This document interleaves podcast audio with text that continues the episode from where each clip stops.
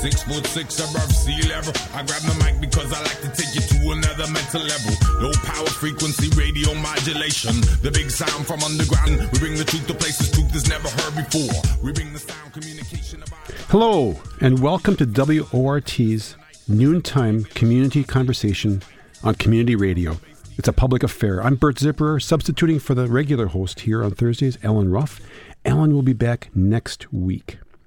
Today we have a two part show, so we invite you to call in with your questions early uh, at 608 256 2001. We've got two excellent halves to this show. And let's talk about the first half. Uh, the second half will be on water rights in Wisconsin. The first half, um, we're going to have a discussion about tomorrow, the 11th day of the 11th month, which was originally known as Armistice Day in the U.S. or Remembrance Day elsewhere, celebrating, honoring, noting the end of World War I. The U.S. resolution that created that holiday said it was to be a day dedicated to the cause of world peace and to be thereafter celebrated. Vets for Peace calls for us to always remember the original intention of Armistice Day, which was not renamed Veterans Day until the 1950s. Our guests today are Brittyn Calyx of About Face. Brittyn, welcome to WORT's Public Affair. Thank you so much, Bert. It's Thank great you. to be here. It's great to have you. And, and Larry Orr of Vets for Peace. Larry, welcome. Well, thanks, Bert. Glad to be here. So, um, talk about the difference between Armistice Day and Veterans Day. Uh, yes. Well, it, it, it shows a difference in emphasis, doesn't it? Yes. Armistice Day, as you said, is um, a, was a day dedicated to peace, mourning the dead, thinking ahead to the future, trying to make it a peaceful world.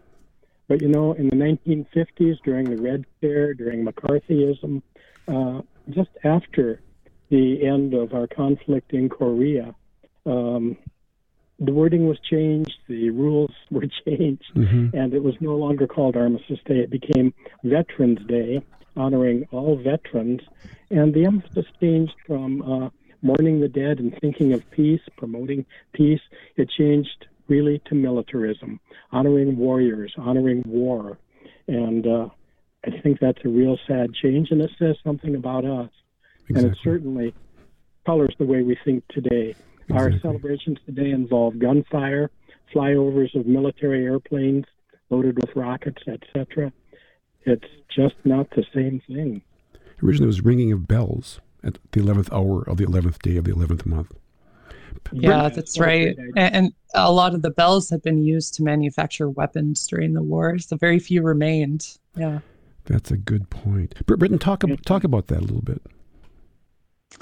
Oh yeah, it's just um I, I've been to some events uh, that honor Armistice Day uh, in its actual intention versus Veterans Day, and that is part of the tradition and history of that as well.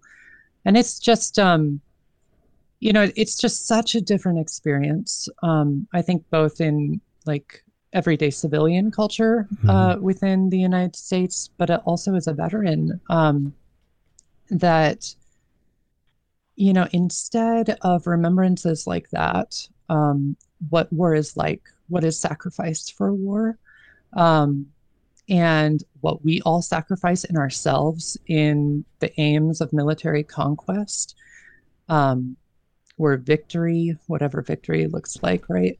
Um, instead, like now, I experience it as, oh, I'm told to get maybe a reduced price meal or maybe a free entree somewhere. Exactly. And then uh, my experience, my unique experience as a veteran, uh, is kind of like just thrown aside of like, well, we had your day.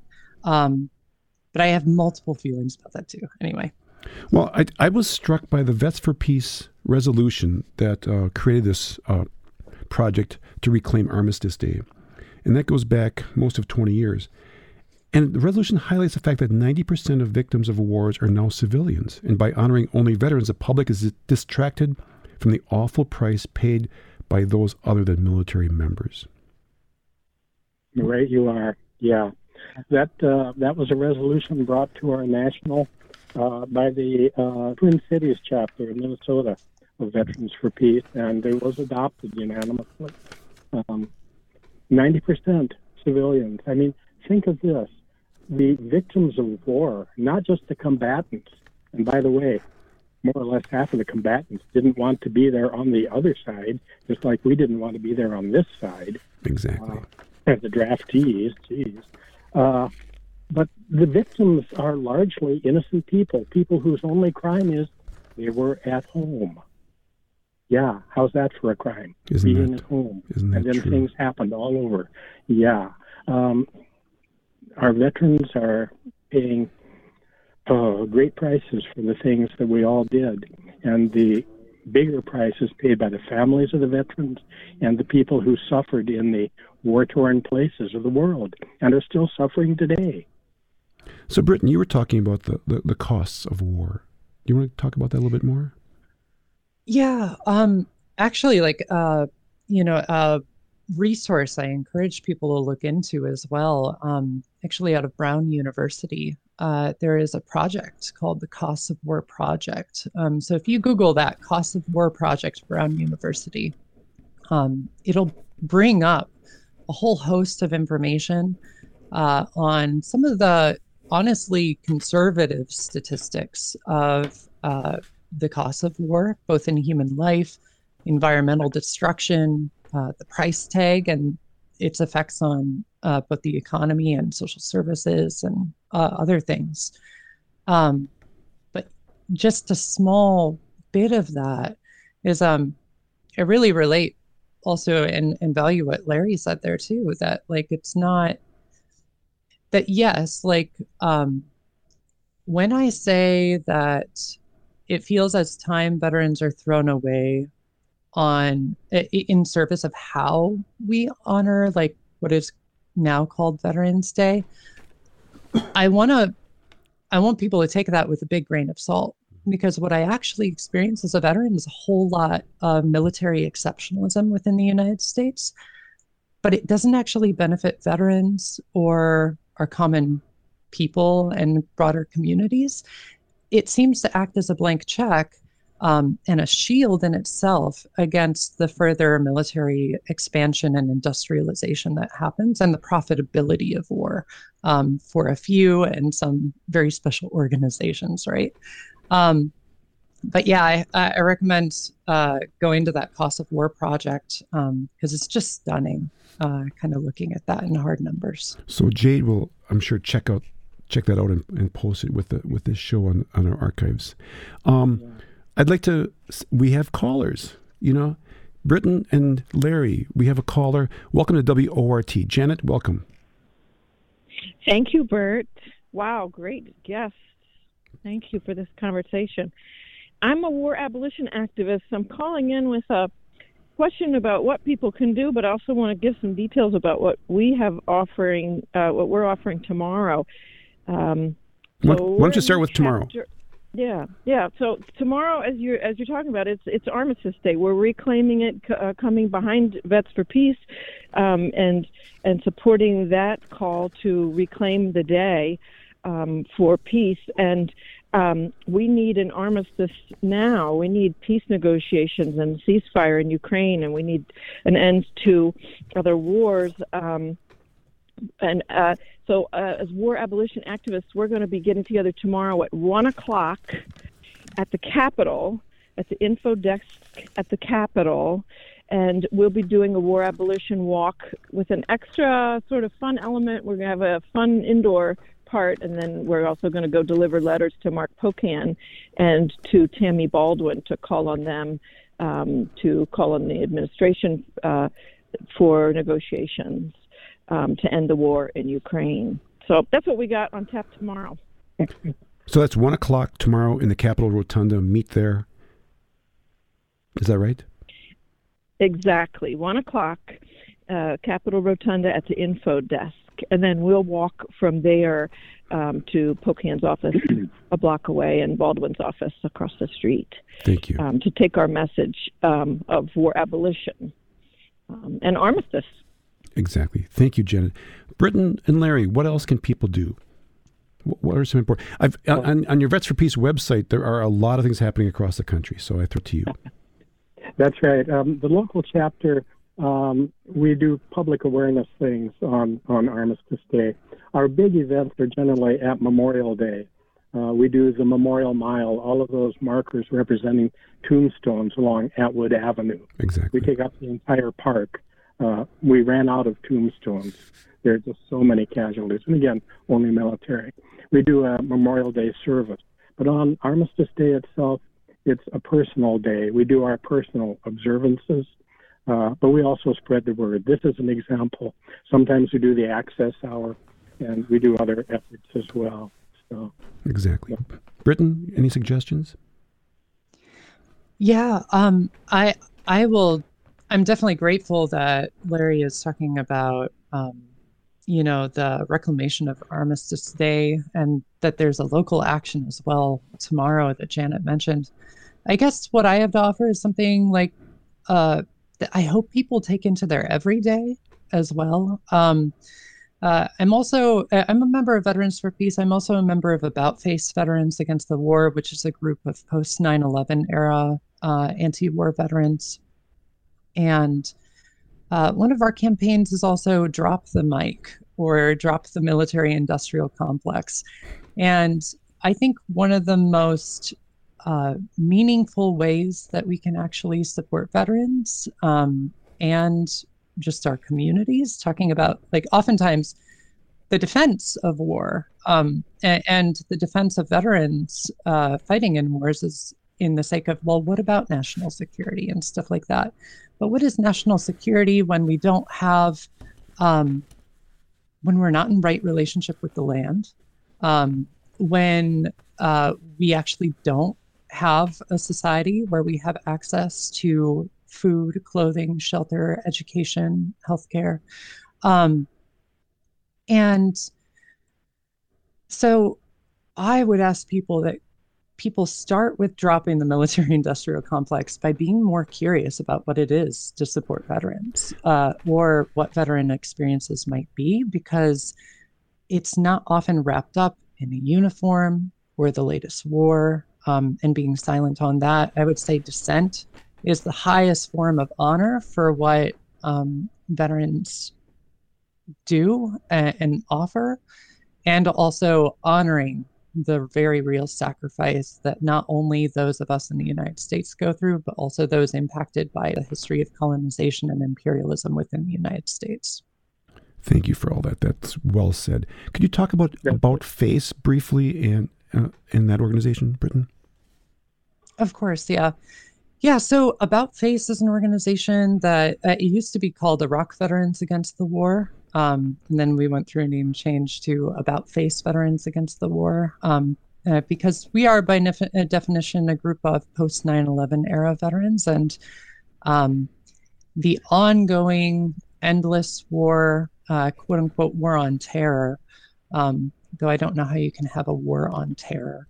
Um, exactly. It, it is ongoing and is fought in many, many fronts. Um, it, it, there's currently like quote unquote counterterror activities happening in over, over 85 countries uh, that the U.S. is actively involved in. Um, we already have, you know, the 101st uh, Airborne uh, Division in um, Ukraine, but also primarily the U.S. is also uh, engaged in things like AFRICOM and other uh, other campaigns.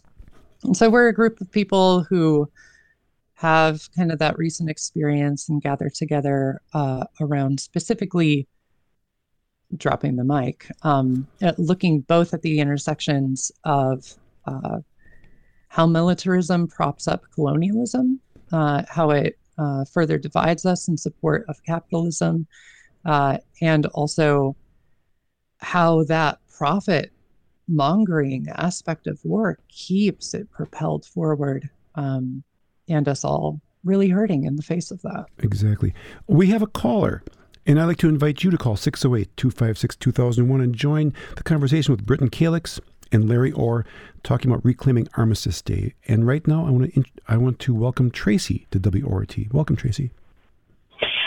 Um, thank you. Um, wow, what a program! I love it. I'm really I'm enjoying listening, and I'm learning a lot. I'm a Vietnam era veteran, and used to participate with vets for vets Vietnam vets against the war at the Capitol on um, Armistice Day or Veterans Day. However, I guess my question is, um, how do we get involved with getting the um, change in the name?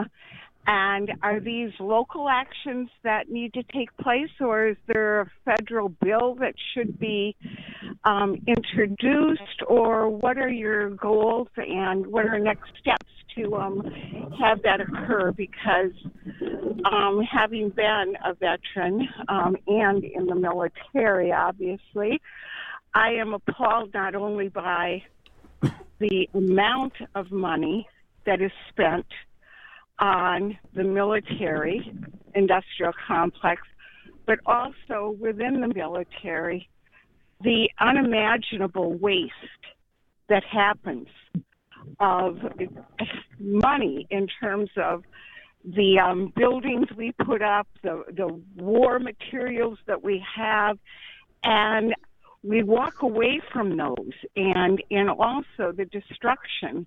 Um, and obviously, um, as a Vietnam veteran, I was acutely aware of the million and a half Vietnamese that died at our hands. And anyway, so I will stop my question and listen to um, the guests for their response. Tracy, thank you so much. Brittyn, Larry, your, your response. I'm curious from Larry, as I'm not as closely involved in the Armistice Day reclamation. So, Larry, what's your thoughts? Well, it, there are several parts to that comment. Thank you, Tracy. Thanks so much. Um, well, first of all, um, I don't know of any bills that are introduced at the moment to change the name back. And I would encourage letters to editors, letters to uh, representatives in Washington, um, maybe uh, work on uh, uh, referenda here in in Wisconsin and around. Uh, so that's one thing. I I wanted to say too about the costs. You mentioned the costs. Yeah. Um, according to Women Against Military Madness, now there's a name for you, also out of the Twin Cities, in 2019, the United States uh, was number one in the world for military spending uh, $716 billion. Think of what that money could have done to address the other things that, that Brittyn brought up. Our lack of uh, our, our, our lack of what it takes to live a good life here in the United States and, of course, around the world. Uh, the United States military budget is larger than the next nine military budgets combined. It's three times as large as China, who comes in second. Uh, just think what that money could do. So, write the letters, get with peace groups locally, um, join some vigils, um, think about uh, joining in um, uh, the World Beyond War activities. If I'm right, and I think Janet didn't mention this, but I think that they march every Friday. It, um, it's pretty much you're right. Yeah. Yeah. So th- those are just some thoughts off the top of my head. Um, yeah, and and just always keep in mind, peace works better than war. Exactly. Hey, we we want to invite you to call in with your questions and comments at 608 256 2001. Join Brittyn Calyx and Larry Orr talking about um, bringing back Armistice Day, the, the focus on peace and not the military. I just want to jump in here real quickly. I was really impressed by Vets for Peace tying in climate change to this action. The, on their website, they note that Armistice Day this year coincides with world leaders convening in Egypt for the 27th UN Climate Change Conference, COP27. And then it goes on to say not only is the U.S. military the largest single institutional emitter of greenhouse gases, the U.S. military has long been deployed in wars for oil, natural gas, and other resources. The U.S. military is a key player in the climate crisis, and the U.S. cannot meaningfully address the ongoing climate crisis without ending its ongoing addiction to war and militarism. Your thoughts? Oh Amen. gosh, yeah. I, I am um, right away. I think about that. This is not at all new. It's not just since the oil wars uh, that this has been the story of the U.S. military. Um, you know, it, no, my own thoughts too around like a name change and things like that are, are not as like that's not where my focus is. Um, I I know like the whole month of May is also like uh, holiday after holiday in support of militarism. Uh, and then November as well. And it feels like a particular whammy too in terms of colonization um, and also environmental destru- destruction in, in November. We already have a colonial holiday at the end of our month. Um, but then also um, just thinking about the ways the US military has been used, uh, first in the name of Manifest Destiny, which um, not only uh, resulted in mass genocide, but also um, the near extinction of so many species and the extinction of some species, degradation of landscapes. And yeah, today it's just like if we want to get serious about climate change, if we want to get serious about environmental justice issues like the impacts of F 35s and where helicopters and where jets fly, they don't fly over mansions, they don't fly over well to do neighborhoods. Uh, they, they fly over those most impacted and uh, the poor, the marginalized, uh, specifically Black, Indigenous, and other BIPOC communities. And so it's a definite uh, issue that I think like we cannot get real about addressing those issues until we let go of our military exceptional exceptionalism and actually ask ourselves what's more important here. Thank you. We have a caller on the line. Um, we'd like to welcome you to WORT.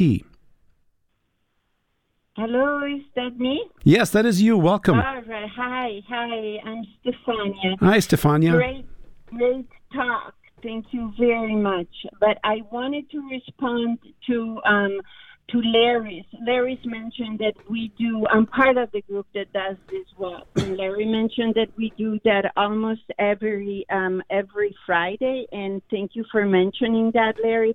I wanted to tell people that if they want to find information about that weekly, they can check uh, Safe Skies Clean Water uh, Wisconsin wi.org, um, and they can find information there uh, if we are doing a walk or not that week. and also, if they have any questions, they can reach us as, at peacewalksmadison at gmail.com. So that's peacewalksmadison at gmail and dot com. Dot com and, and Safe Skies Clean Water Wisconsin is. Yeah, they they do publish um, our, our our events. Great. Anything else, Stefania? No, that was it. Thank you very much to all three of you for doing this. Well, two of them are doing it, and I'm just standing here admi- ah, admiring them. So you are, yes, yes. So it's you and I admiring them. yes, Stefania, thank, thank, you so much for calling. Thank you for for doing this. Bye bye, everybody. Bye. Bye bye. Brittyn, Larry, take it away. Well, I, I guess my last words are just well, thank you to Stefania and folks. If you do get involved, uh, I was involved in peace vigils every Monday at noon. Uh, down by Monona Terrace uh, and the uh, City County building. And I must say, it felt so good. If you get involved with something like this, Friday marches, uh, tomorrow's activities, um, uh, Friday's activities at the Capitol, uh, just I think it's tomorrow's activities at the Capitol, but mm-hmm. you are going to feel so good about what you're doing. It will warm your heart and it will give you optimism. And so, with that, I'll just say onwards, peace and love, folks. It can happen. Brittyn? Yeah, no. Um, I, I think I have, I just hope people connect uh, locally to the struggles around them. So much of the discourse I hear too around F-35s and you know just the expansion of the military budget and things like that is a lot of defeatism, and it's understandable. It can be really disheartening, um, but the thing is, when we disrupt um, this narrative, this shield that um, this state system puts in front of us to not criticize war, to not think twice about how our money is spent or our impact on the very real lives um, and equally valuable lives of those in other countries as well. Um, the more we resist against that, both locally in relationship with our neighbors, with our legislatures and on the streets, that does have an impact and it, it shifts what we envision and what feels possible. Thank you so much, Bert. Exactly. Well, you know, it's interesting. As you were saying that, it occurred to me that World War One was also the witness to a huge, massive peace movement to try to keep us out of that insanity and, and reclaiming that heritage of of um, of rationality and peace lovingness. Um, there's so much. Eh, I'm, I'm just I'm loving having you two on. I, I, wish we could have the whole hour, and we'll we'll have you both back on again. I'm hoping. Um, so we've got about two and a half minutes left before we switch gears here. Um, Brittyn and Larry, tell us your your thoughts. What what haven't we covered? I mean, there's a lot, but you know. Uh, well, I would like to just say, um, take some time, everybody, at 11 o'clock tomorrow on Armistice Day. Pause, be quiet, think about think about peace. Exactly, Brittyn. Yeah. We're, we're not hearing you, Brittyn. Somehow you got muted. I did. Thank you. Um, yeah, no, I'm honestly really excited for this conversation to expand into water. Mm-hmm. Um, and I guess that's what I'd like to end on, and is that this is an interconnected struggle. Yes. Um, you know, uh, behind me in my room, I have a piece of artwork with a, a raven depicted breaking up a drone. And it says trans liberation, not US invasion, no pride in war. Um, and the thing is, all these struggles are interconnected. You know how we truly honor um, you know lgbtq plus people uh, colonized people how we honor water and our environment. Um, this is not a single issue. And because this is so much larger larger than just war the military budget or your reputation as supporting veterans versus not the thing is we support veterans we support our communities right um, but this is larger. So I think it's beautiful that this is also expanding into talking about water. Exactly. And we invite you to stay, stay on, Brittyn and, and Larry, um, for the second half hour. Um, and, and, we want to highlight that tomorrow at, a, at 1 p.m. in the Capitol Rotunda at the information desk, people will gather for a war abolition walk. They will be walking to Representative Pocan and Senator Baldwin's offices to send them a message, which they do regularly. Um, one little little piece I just want to throw out with Armistice Day. There used to be a parade in Manitowoc, and as I was a little guy, Armistice Day is also my grandmother's birthday, and my grandpa would always point out that they threw a parade for grandma every year, and that was really special. So I've. I've, I've got that image as a, as a kid going, wow, it's for grandma. This is great. Um, okay, we're going to switch gears on that note. Um, Brittyn and Larry, thank you so much. I hope you can stay. Um, I'm deeply honored and ex- and what a privilege to have you both on. And we'll do this again, I hope, soon. Thanks. Thank Thanks you. so much, Bert. I'll sure be listening every week, as a matter of fact. There you go. Yeah. Thank, Thank you. you. So Take now, we're, now we're going to go up to Hurley, Wisconsin, on the shores of Lake Superior, and talk to Johnson Bridgwater, who is a River Alliance Water Advocates organizer. Um, there were the the River Alliance of Wisconsin did some referenda. Talk about that, Johnson. You bet. Uh, thanks for having me on. Thanks for um, everything you guys are doing. Yeah, so I'm with River Alliance of Wisconsin because I always forget. I want to shout out right now a lot of what we will talk about can be referenced on the River Alliance website, which is wisconsinrivers.org. And to start with, yeah, we just had a, a, round of five counties voting on what we call the Clean Water Now referendum. At this point, excuse me, following November 8th, we now have 10 counties in Wisconsin uh, that have voted to support this idea, uh, ranging anywhere from 73% yes all the way up to an 86% yes. The gist of this is water quality in Wisconsin is clearly under assault. And there are a lot of people in all 72 counties with unique issues in their area that want their voices to be heard by our electeds. Water is the most important issue that we can focus on. So, so Johnson, I understand the language of the referendum was: Should the state of Wisconsin establish a right to clean water to protect human health, the environment, and the diverse cultural and natural heritage of Wisconsin? And that's That's right. that's been intended. These counties are not your typical progressive bastions. You're talking about Appleton. You're talking about um, Adams and Juneau. You're talking about um, Portage, Marquette County, La Crosse County. Um, this is really impressive, and, and these totals are three quarters to 86% of people saying, of course, clean water is important. Yeah, I want to push that because uh, I'll give you a specific example. This has absolutely been a nonpartisan, bipartisan issue in Wisconsin. Uh, if you go and pull data, you can pull a county that clearly, uh, pieces of that county clearly voted for Michels. Those same voters turned right around and voted for Clean Water Now. So we we've been very uh, adamant about this. This is not left or right. This is not a party issue. This is a human issue. And when you look at the fact that Bayfield, which is as far north as we can go, and Green, which is as far south as we can go, both of those counties are responding the same way, should be a wake up call again that this is all about simply trying to get back to what water quality and Wisconsin was built on, right? We Exactly. have special water here and nobody can deny that. And we are trying to bring all the tools out of the tool shed, including advisory referenda to address that.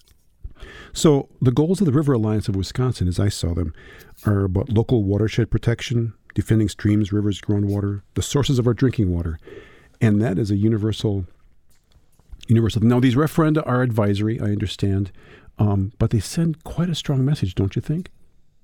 No, they absolutely do. I mean, people, a couple things people share. You know, this is this is silly. Everybody wants clean water. Nobody's going to vote against it. Well, I'm I'm sorry to say, roughly 20%, uh, you know, of the populace votes against this. So I want to start there. Don't assume that just because this is a good idea, it stands on its own. This has been our point. The more noise, raising the volume on water issues in Wisconsin is absolutely important. What are the other actions going on? You bet. So, uh, a couple things that are key to everything that we do at River Alliance, and again, why I pointed uh, pointed everybody to go visit our website. We work on advocacy, and we're very adamant. People often confuse the notion of lobbying with advocacy. They are not the same thing. They're very different. And if anything, advocacy trumps lobbying, and advocacy is something that River Alliance has been dedicated to. We're coming into our 30th anniversary next year. So for 30 years, this has been about reaching at the, the local level. And one of the reasons I pointed to the website, we have what I think is a really great interactive database where you can pick where you are in Wisconsin and it will point out a local water group that you can get connected to. Because that's what this is all about is connection across the state, pointing all of that towards our one goal, which is to protect our water resources here in Wisconsin. And what's that website again? You got it. It's Wisconsin Rivers plural dot org. wisconsinrivers.org. And you can check out your local group wherever you are in the state of Wisconsin. Um, I was just remembering an old uh, editorial cartoon from the, I believe, the 80s or early, early 90s, saying how, you know, it showed two Republican leaders looking out at the time and, and saying the people are getting what we're hearing the people's demands and people are holding signs saying, I want dirty water. I, I don't want health care you know, stuff like which which just highlight just how ridiculous it is. Of course, nobody wants that. Um, well, not nobody, but a lot of nobodies. Um, um, so, talk about the other actions going on across the state of Wisconsin. You're you're an advocates organizer. What's all happening? That's correct. So I think what's important to understand is, you know, first of all, drinking water is obviously at the, the most important basis just as terms of human life. And I think it's important for people to understand in Wisconsin, we are unique. We have an incredibly large number of Wisconsinites who have their own wells. and they're not protected. They're not covered uh, by the protections of living on a municipal system. And I point that out because this is this is something that makes you makes Wisconsin what it is. So the ability for people to respond to not just, hey, I live in a community and I have a municipal system. We have this whole other piece because of all our rural areas. We have to be responsive to those folks. And uh, we know for a fact that there are literally tens of thousands of Wisconsinites who can't drink their own water. So when you ask about what's happening around the state, I, I started with that, and I'm sorry, but that is the drumbeat. That is the most critical. But in terms of other issues, uh, you know, we have issues with PFAS, and this is something that people may be shocked. Uh, but Bayfield County, which is one of our referendum counties, they just did a PFAS analysis up in the Ashland Bayfield area found elevated PFAS there. Okay, so that is a huge, again, that is a huge statewide issue. Um, the issue of mining has come back into the picture again. So, working to make sure that we are all providing the tools at the local level to help people protect their local water sources in the face of mining. And I guess that's what I I would just like to to, to double down on that because I it is why I am so excited to work for River Alliance.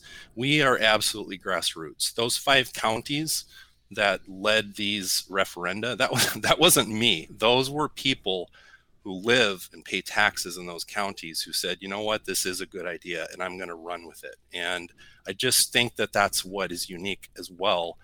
Wisconsin's water, but our history. Think about it. Um, you know, we have foundation of Earth Day. We have one of originally one of the strongest public trust doctrines guaranteeing our access to these precious waters. And it has just been basic issues like that that we're trying to elevate, but doing it again from the local level and getting out there to those counties because there are just a whole host and range. No two counties are identical in their water issues, as heartbreaking as that is, but it also means you have to pay attention at the local level or you're not going to actually be addressing all of the true needs. Exactly. We, we invite listeners to call 608 256 2001 here at WORT and join the conversation with Johnson Bridgwater of the River Alliance of Wisconsin, talking about protecting and restoring the, water, the precious groundwater and waters of Wisconsin, as well as the referenda that just happened um, on Tuesday. Um, Johnson, it seems like you're demonstrating the lie that we've been fed for a generation that somehow the marketplace will protect everything. And, and somehow somebody making a profit off of something would definitely have the long term best interest of everybody else at heart, which is, of course, a lie. Yeah, and th- th- this is a central uh, this is a central area that we hope more and more people will tune into. Basically, what we have been witnessing, it, it has absolutely been a strategy in many states. I worked in states in the South that had an identical strategy. In Wisconsin, private business interests have become the primary concern of our elected officials. That is not democracy public good and representing the issues that are going to provide Wisconsinites what they need to not survive but thrive, that's what you get elected into the position. But what you pointed out is a very sad trend that has been running for about 20 years, which is people believing that dollars can replace quality of life. Here to tell you, they can't. Exactly. Um, 608 256 2001 call us and join the conversation. Um, what's going on around the country, Johnson, that perhaps is a model that, that we may be moving, may, may could move in that direction? Yeah, it's interesting. So there's a lot in action, and unfortunately, I can't really point to something that I would hold up and say, hey, this is going to address that. But what I will say this is a national issue because as serious as it is to a state like Wisconsin, which is, in my opinion, is is built off that water, the ceded lands and the tribal history here prove this fact. We have a special place. What is happening nationally? So, uh, you know, we have cases at the Supreme Court that may define the Clean Water Act, right? So, what is important, I would say, is that not a model or a solution, but that people start tuning in to maybe some dedicating some time to political piece that they might not have thought about. Like, well, I have enough issues. I can't think about the Supreme Court.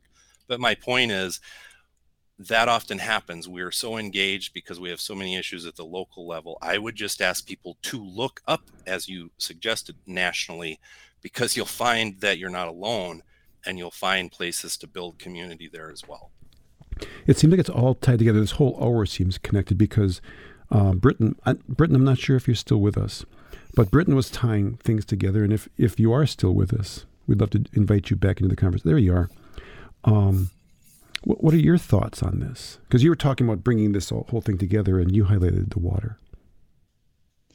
Yeah, I mean, I see it connected. Uh, honestly, um, so I take a particular interest in this too, um, because uh, when I was in the military, I was in Wisconsin Army National Guard, um, and uh, a lot of people join that for uh, educational opportunities, stuff like that. I ended up losing those things when I was discharged under Don't Ask, Don't Tell. Um, but I ended up still graduating with a degree in conservation and environmental science. Um, and also today, uh, though I work in peer support and not uh, conservation or environmental fields, um, I forage um, and I go out into my local woods um, right by Starkweather Creek and stuff like that. And, you know, I think about um, the PFAS that are in the water there. Uh, directly connected to the military industrial complex um, and how uh, that same military exceptionalism that I talked about earlier is used as a shield. Um, just the way that the economy is used as a shield, the way uh, that was just talked about before. Um, and it's all a myth, right? Um, we still know what the effects are. Um, but this, uh, this drive for profit uh, will override any sense of like mutual honesty. Um, so we do have to find our collective power in the face of that. Uh, if we want to have water to rely on, if we want to be able to go into the woods and collect things with our children, I know all of us don't do that. I'm I'm maybe a, a bit weird uh, locally in Madison for that, but that is how I think about it locally and its impact. So, Johnson, I see you nodding your head vigorously in support of what Brittyn's talking about. Uh, I throw it back to you.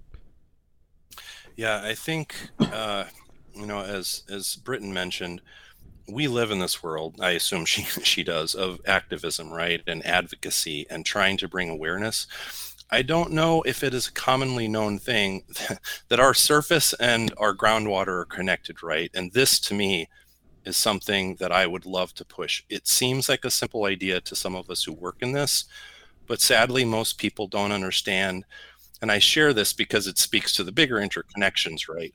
Nothing happens in isolation, especially not our water and our food systems. They're so intricately connected. And I mention this because this is the whole point, right?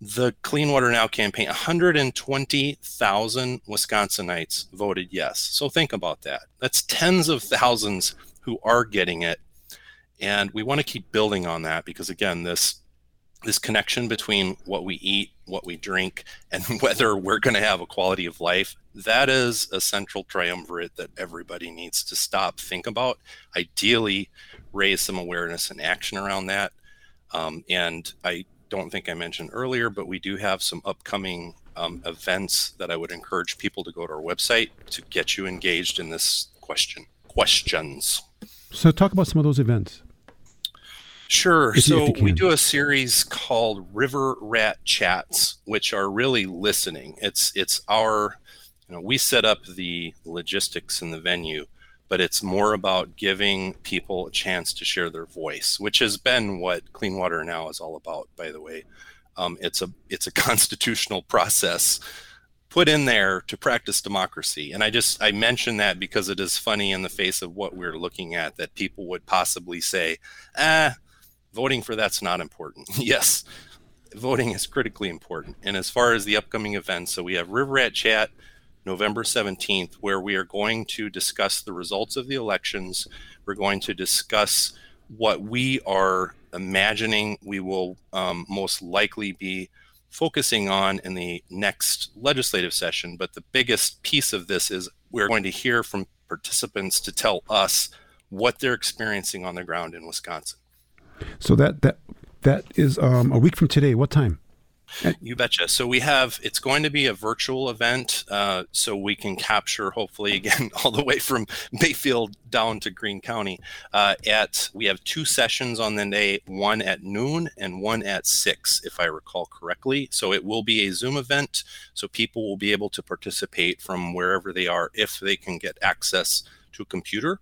And if you can't, please know your local library will be happy to help you do that. That's great. And you said there might be some other events? Yes. So one of the big pieces uh, that I'd like to define is this. I mentioned it briefly earlier, but the idea of what advocacy is. You hear people talking about lobbying, and we've all heard the stories about what lobbying is. And too often, people equate advocacy and lobbying, but lobbying is just a very small piece of advocacy.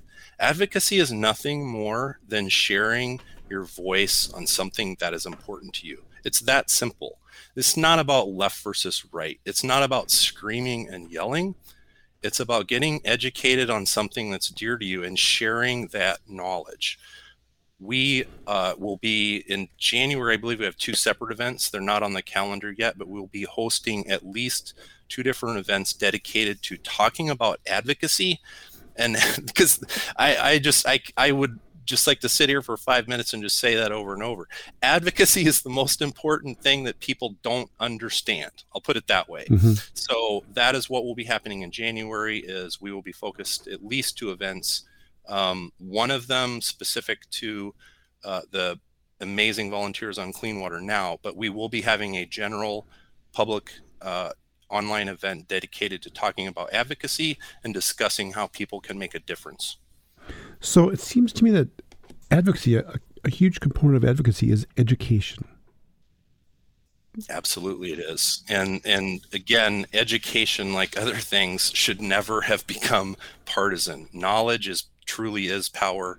It again, it's nonpartisan, and if you go uh, just for basics, we do have a pretty robust website on the issues. There's a long list of them, but if you'd like just the basics on things like, well, what exactly is a PFA and what exactly is a CAFO or how does you know how does my surface connect to my land? So I would just in you know I would just encourage people to start there as a starting point. But we also have um, several people on staff who specialize in areas. We are always here. Anybody is welcome to reach out to me to further these discussions. That sounds great. So it seems that education and knowledge is power, which of course is why it's dangerous because some people want their way and knowledge can get in the way for, for, their goals. I'll give you one very specific and important example of that is this notion of testing. So we already know we have these serious water issues. So you're talking about t- testing of, of individual wells? Sorry, yes, testing of wells and testing of water quality. It's just a really good example. You do have people who push back and say, well, that's a waste of money, you know, in, in air quotes. The fact is, that's the knowledge we need. So when you say education and knowledge, I, I mention this because it's important. This isn't about facts or um, memorizing the hydrologic cycle knowledge is knowing what is your ground, knowing what's in your water, knowing what's in your air. And so I share that as a frame because that's the knowledge that we encourage people to engage in. Don't stop asking for that knowledge. I, I grew up in rural Wisconsin, and the chemicals that go onto the farm fields, um, especially in areas like Kewaunee County and other places, ha, um, really are so critical for people's everyday drinking water. I, am glad you brought that up because th- this is what makes another thing that makes Wisconsin both unique and beautiful, but also problematic for water. We have this stunning karst topography in these areas. You just mentioned one of them. What that means is we have places in Wisconsin where the the the, the earth, so to speak, the, the soil is literally maybe two feet and then it gets into porous rock. And I'm not trying to get into the weeds. The point is, what you shared is vital that people understand. We have this amazing geography, geology that has to be understood to make progress on these issues. And that is why we work as broadly as we can in a, in a large spectrum uh, of other organizations and people to make sure that basic concept is understood. We are a unique and beautiful place, and there is a one to one relationship between everything we do under us for what we want to do above us. Excuse me. Exactly. Hey, uh, Johnson, we've got Larry on the line. Larry, welcome back to WORT. Hey, thanks so much. Are you hearing me okay? Yes, perfect. Okay, yeah. I just wanted to thank uh, Johnson and and Brittany for making such great points about water, which we all depend on. And it's not just now; it's the future. Um, Time magazine had an article recently saying that by the end of the century, Madison will be on the fringe of the habitable part of the world, and that's largely because of water here. And then it would be even better if we were up by Superior or Duluth. And again, that's largely because of water. So that's something too. The legacy we leave uh, is largely due to what we're doing today for the good or for the bad. So more power to you, Johnson. Thank you, Larry. That, thank you, Larry. And that, that's sort of like the seven generations idea, the idea of what actions we take today will reverberate and, and um, cause to benefit or, or harm for generations. Absolutely. So, Johnson, we've got about a minute left, maybe a minute and a half. Um, I'm going to throw it to you. What have I not asked about, and what do we need to highlight here in the last minute? Sure. Uh, one of the most common uh, statements that we hear, right, is this is quote unquote just an advisory referendum. This is a waste of time. Um, I just like to share, first of all, again, as base. I feel like we're at a time where we need to remind people the basics. Democracy is meant to be practiced, right? It's not meant to be debated and talked about. It's an action they put advisory referenda in the Constitution to be practiced. And I will just start there because I think often people forget about this. This isn't fringy, this isn't uh, extracurricular, this is part of what Wisconsin was founded on. Um, but just to kind of explain why an advisory referendum isn't just a waste of time, we look at this like building a tapestry or in case of a lot of a lot of around me up north building a quilt right? Each square is just a little bit different. But when you take all those squares and you build a quilt out of it, oh man, it becomes something else entirely. That's what we're trying to do with this effort is to help people understand, yeah, you got a little bit different of a problem than we do, but holy cow, we fit together and we can work on solutions. That's a beautiful sentiment. Bridgwater or Johnson Bridgwater, I want to thank you for being with us. We're having to head off to BBC News. Also, thanks to Brittyn, Calyx, and Larry Orr. Armistice Day. See you in the Capitol Rotunda tomorrow at 1 o'clock, and see you at the River Rat Chat next week. Um, Johnson, thank you so much for being here. Thanks, everybody. And we're on to the rest of the day.